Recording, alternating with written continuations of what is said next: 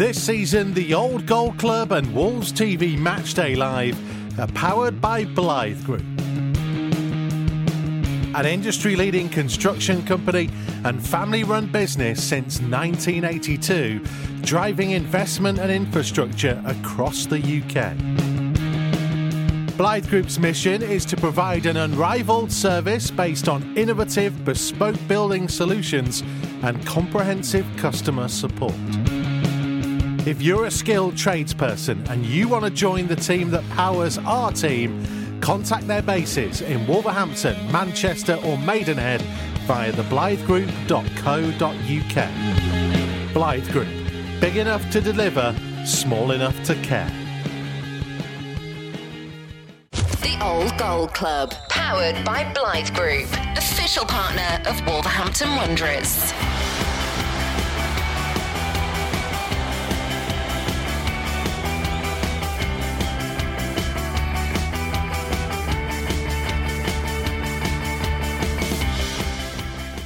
So, hello there, and welcome to another of our short series of the Old Gold Club, where we look back over some of the most memorable matches from the perspective of those who have played in them or watched them from the stands or watched them from afar. Just interesting tales, really. And the man that we've got on today is a man who had an awful lot of games to try and choose from.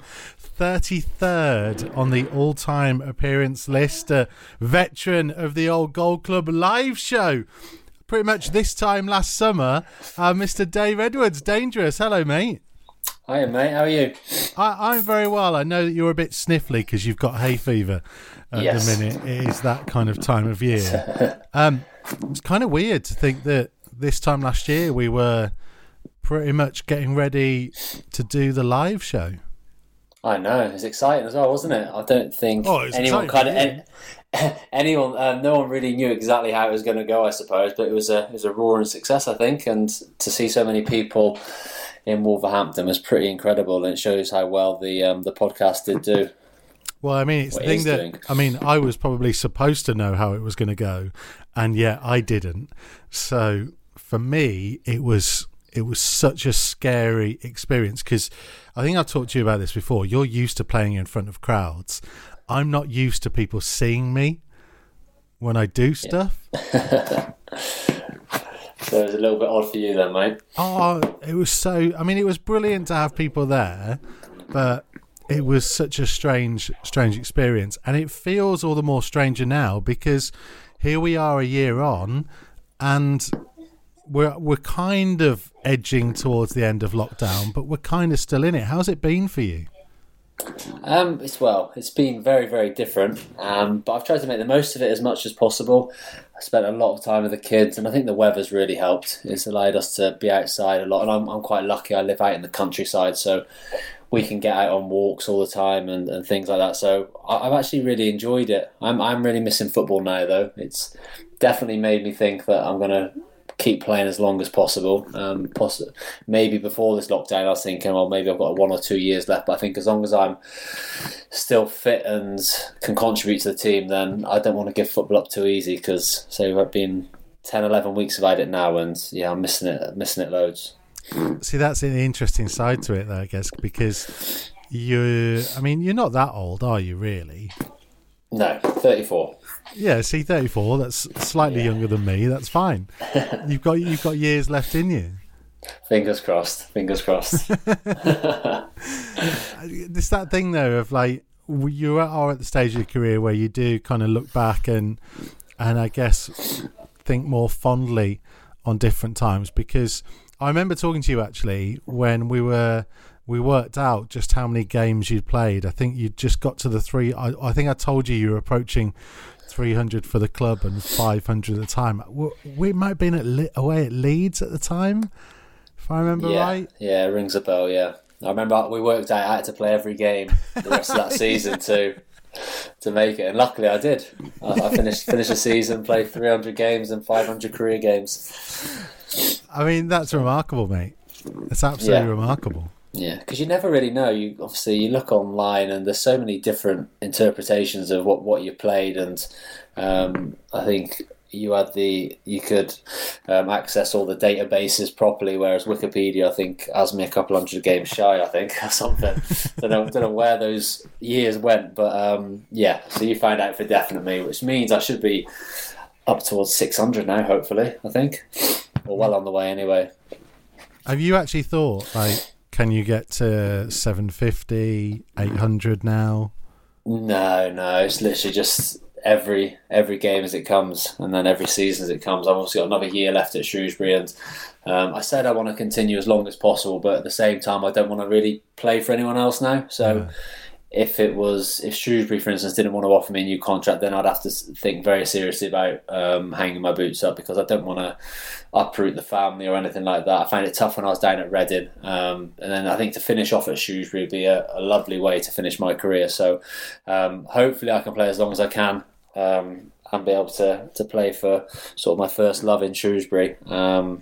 And then who knows how far that may take me. Hopefully over 600 at least. So unless it's like Telford or if Bridgnorth have got a team, then you're not going anywhere.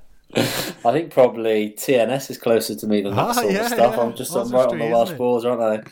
So um, you never know. um, you've got 306 games to choose from here for your golden game. What have you gone for?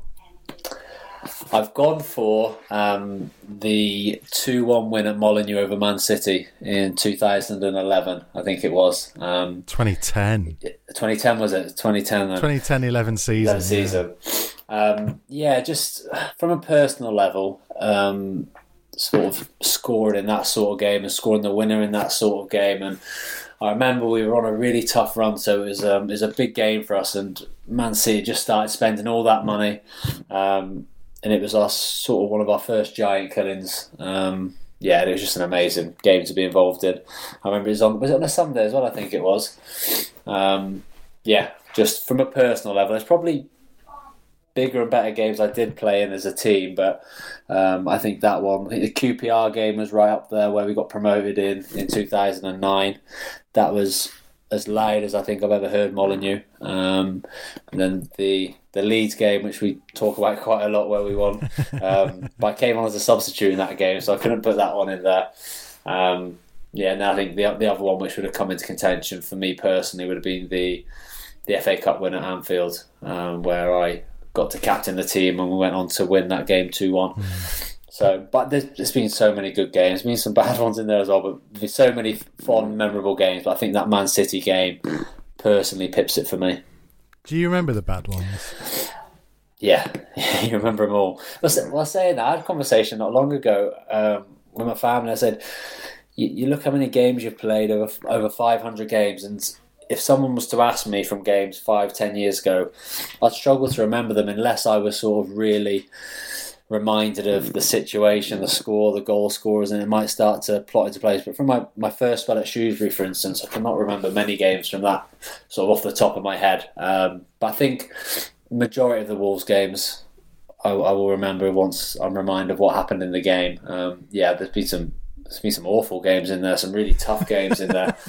Um, for me, playing not so good and just bit in bad games where it's it's it's horrible losing a game of football, but even even more so when you're at, at Wolves because you feel it around not just the stadium at the time, but you feel it the following week um, around the city and, and everything like that. It really does mean so much. And I've never been at a football team where it's had that impact, whether you win or you lose, to how the following week will go for the rest of the city. Um, they've got people who work in Wolverhampton, people who own businesses in Wolverhampton, and they said their office on a Monday morning when we've lost is is terrible. And then likewise when we won, it's amazing. So um, to have that much of an effect on a community, um, it's incredible. That's why you feel so. Not guilty is probably not the word, but you feel responsible for for a bad game and, and when the result hasn't gone right it's interesting you say that guilt because that's probably not a word that you hear a lot of footballers use. Feeling guilty. I, I know because I've you know I've been lucky enough to have been close to people like yourself and and other players down the years at covering the club of just how hard you guys take it sometimes. But I, I think rarely will we have heard people say that they felt guilty because in, it's a team game in a lot of respects. So you know, it's not like you are personally responsible, but it sounds like you're saying that sometimes you have felt like that.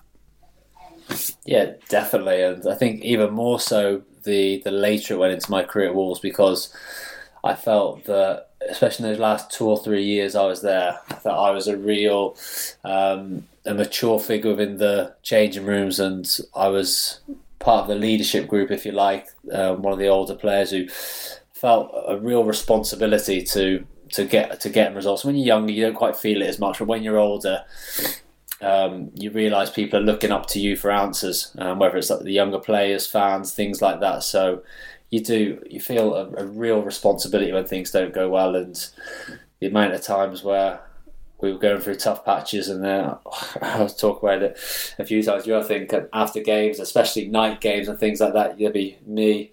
Carl Ikeme, Danny Batth, Richard Stearman, still in the change rooms for about two hours afterwards, just trying to dissect it and seeing where you go from here and, and things like that. And that's the tough side, which fans wouldn't see. They're obviously they're as frustrated as what we are, but they go home then they wait to the following Saturday to see what we've done about it. Whereas our whole week is consumed by it. Then um, that night you don't sleep. The the next day you feel like rubbish. Um, and then you've got to try and put together a plan. I know it's a team sport, but you always look at yourself first individually. Can you affect what happens on a match day, which you should be able to.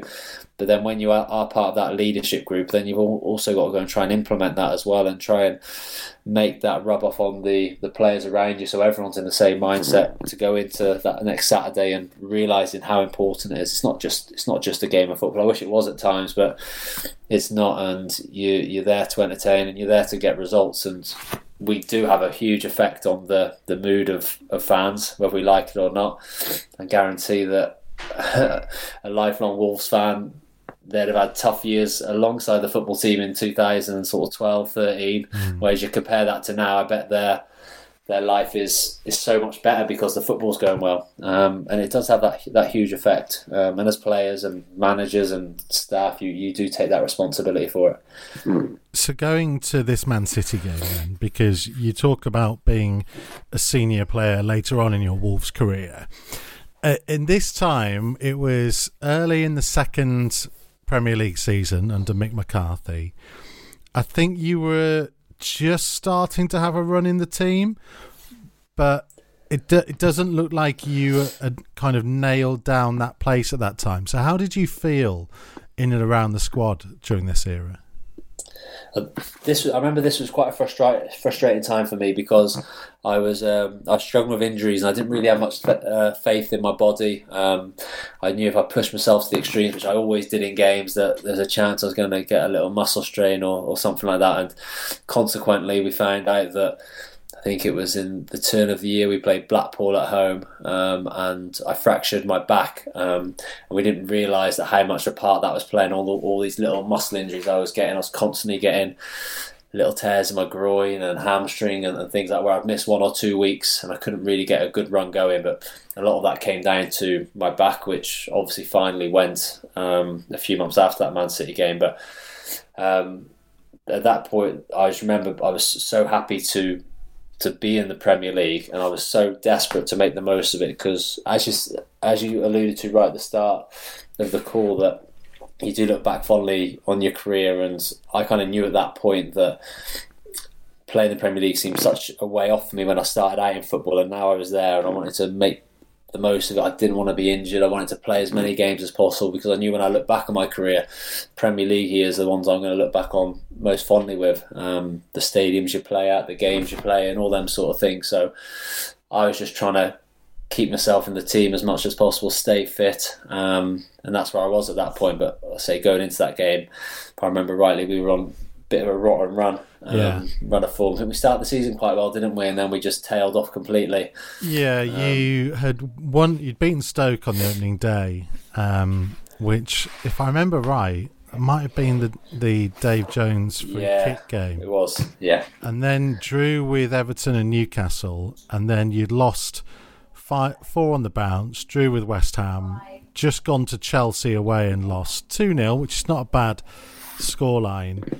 But you get Man City, and and this is kind of the Man City who I think they were fourth in the table at the time. They they'd had a lot of money spent on them, but they weren't quite the title-winning Man City. But they were still very dangerous side to go up against.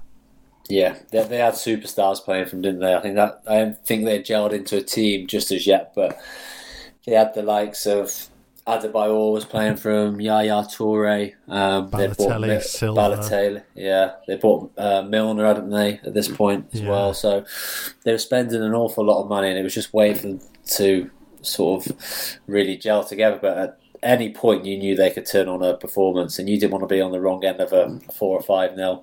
Um, so it was important. We we knew when we were in, on, on a bad run of form under Mick, we knew we were just going to have to try and grind it out, be resolute, be hard to beat. Um, and I think that's what we did that year. Although, or that game, although we did get off to quite a tough start, I think Steers gave away a penalty early on, didn't they? And and Man City took the lead.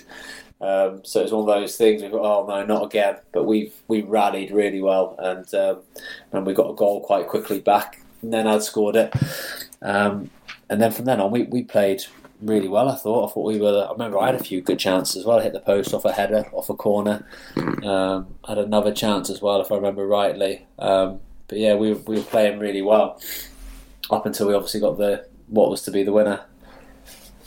Because uh, I, looking at their team now, it was Joe Hart in goal, Richards, Kompany, Boateng, Kolo Toure, Milner, Barry, Silva, Yaya Toure, Adebayor, Balotelli, and the subs were Given, Zabaleta, Lescott, Wright Phillips, Adam Johnson, Vieira, and Joe. And Wolves lined up Hahnemann, Stearman, Ward, Berra, Foley, Edwards, Henry, Hunt, Jarvis, Milijas, and Doyle. With the So that's a battling British team with a sprinkling of Serbian magic in there. what, That was a that was a team Mick would turn to. That is the typical Mick McCarthy team when things aren't going well and he needs to look in the dressing room on who he can rely on to go out and give a performance, and he's and he's done that there definitely. but you say, as you say, you did.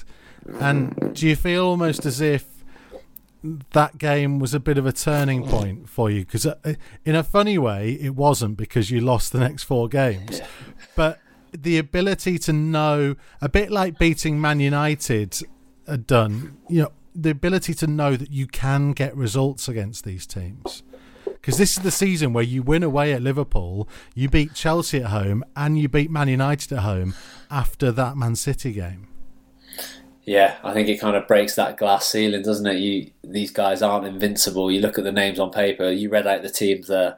There's not a there's not a chance we should have won that game when you look at the names on the team sheets. But it's not down to that. It's 11 members, 11 men at the end of the day. And um, what we always knew was that you could rely on the person next year. Um, that's what Mick McCarthy team was always about.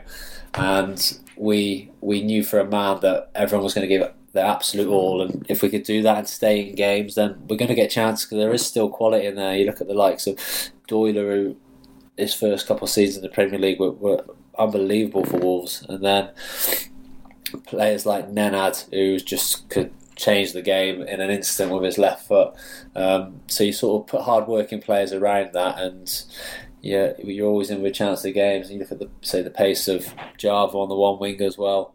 Um, we did have players in the team who would who could go and hurt the opposition, but it was more about having good, honest lads who'd be able to stay in the football matches as well. What do you remember of those final few minutes of that game? we were under pressure. I remember, yeah, we were. Um, it's all eleven of us were camped back in our own half, and I remember. I think because I'd scored and we were winning, it just kind of gave me personally that extra burst of energy. And I remember right till the. I remember in injury time, I was still sprinting around, and I think it was more because I knew that if we did hold on, then I was the one who was lucky enough to score the winner. So it wouldn't sound as good if we'd have drawn two all. So I was just going above and beyond my physical capabilities to to make sure that I was doing everything I could. I remember chasing Milner down in the in, in the injury time. I remember giving away a foul on the halfway line. I said, "Oh no, just just clear this one free kick away and we'd have won." Um, but yeah, we, we work so hard, um, and that's what I can always say about those from those years in the Premier League. When we did win a game, we left it all out there, and the distances we would cover, the um, the mental toughness we had to show him out of shape to be closing people down, knowing you're not going to be on the ball for long. It's completely different now to the Wolves team you'll you'll be watching this season, next season, where they've got all that quality to keep the ball and move the ball.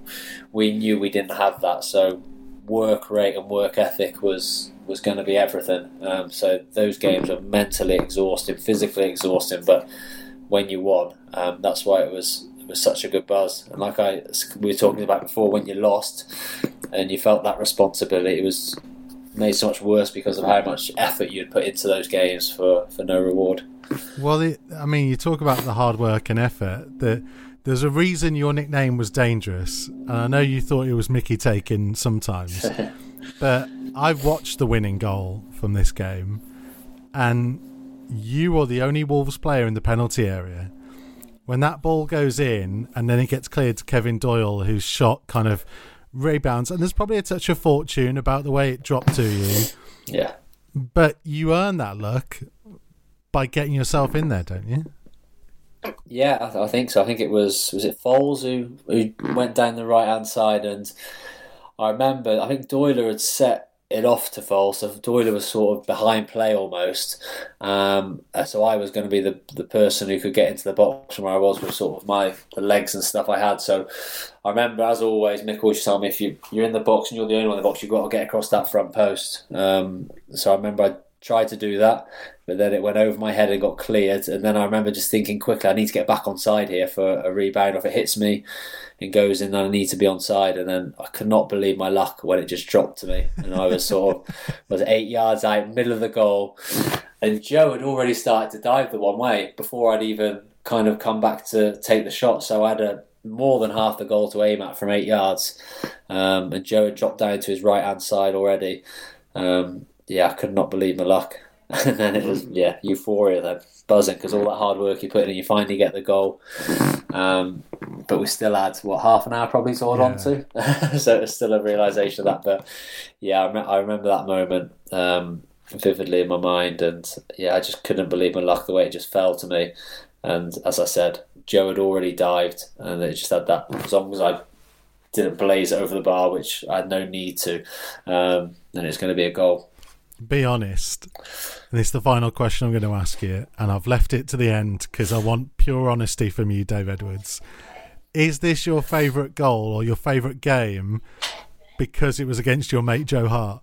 it definitely adds to it. It definitely does. Um, it, it's amazing how our paths have crossed for our career. That we've obviously we started out such good friends at youth level. We played each other against in school games when we was younger. Uh, we had an absolute epic penalty shootouts in county cup finals and stuff for our local schools, and then to join together shoes become good such good friends there and then we go off on our own journeys. But then we, we pass we've our paths across so many times with it being internationally at under 21 level. And then when he was at Birmingham and I was at Wolves and um, and then on when he was at Man City and then it obviously goes to the Euros then in 2016 um, it's incredible it's worked out like that but it, yeah, it was definitely extra special that it was against uh, um, with Joe in goal. Um, don't think I've managed to score against him in a competitive game. Even when I was at school, I scored a penalty past him in a shootout, but that was about it, I think. Um, so it was it was extra special. And I always remember after the game um, sort of went up to see him and I was kind of walking over to him, with a bit of a smirk on my face. But he even he had a little wry smile and he said, "Well, if it was anyone who was going to score past me, I don't mind that it was you." So it was um, it was a nice moment, and we spoke about it since then quite a few times. And then um, obviously we've met each other a lot on the football field since then as well. Thanks for listening to the Old Gold Club, powered by Blythe Group. If you liked what you heard, please leave us a review and rating from wherever you get your podcasts. Wolves TV, the home of live uninterrupted radio commentary of every single Wolves game. But that's not all. Wolves TV also brings you extended and alternative match highlights, interviews with the team, behind the scenes features, and training coverage, plus see every goal Wolves score from every angle. So check out Wolves TV online at wolves.co.uk or on the move via the Wolves app.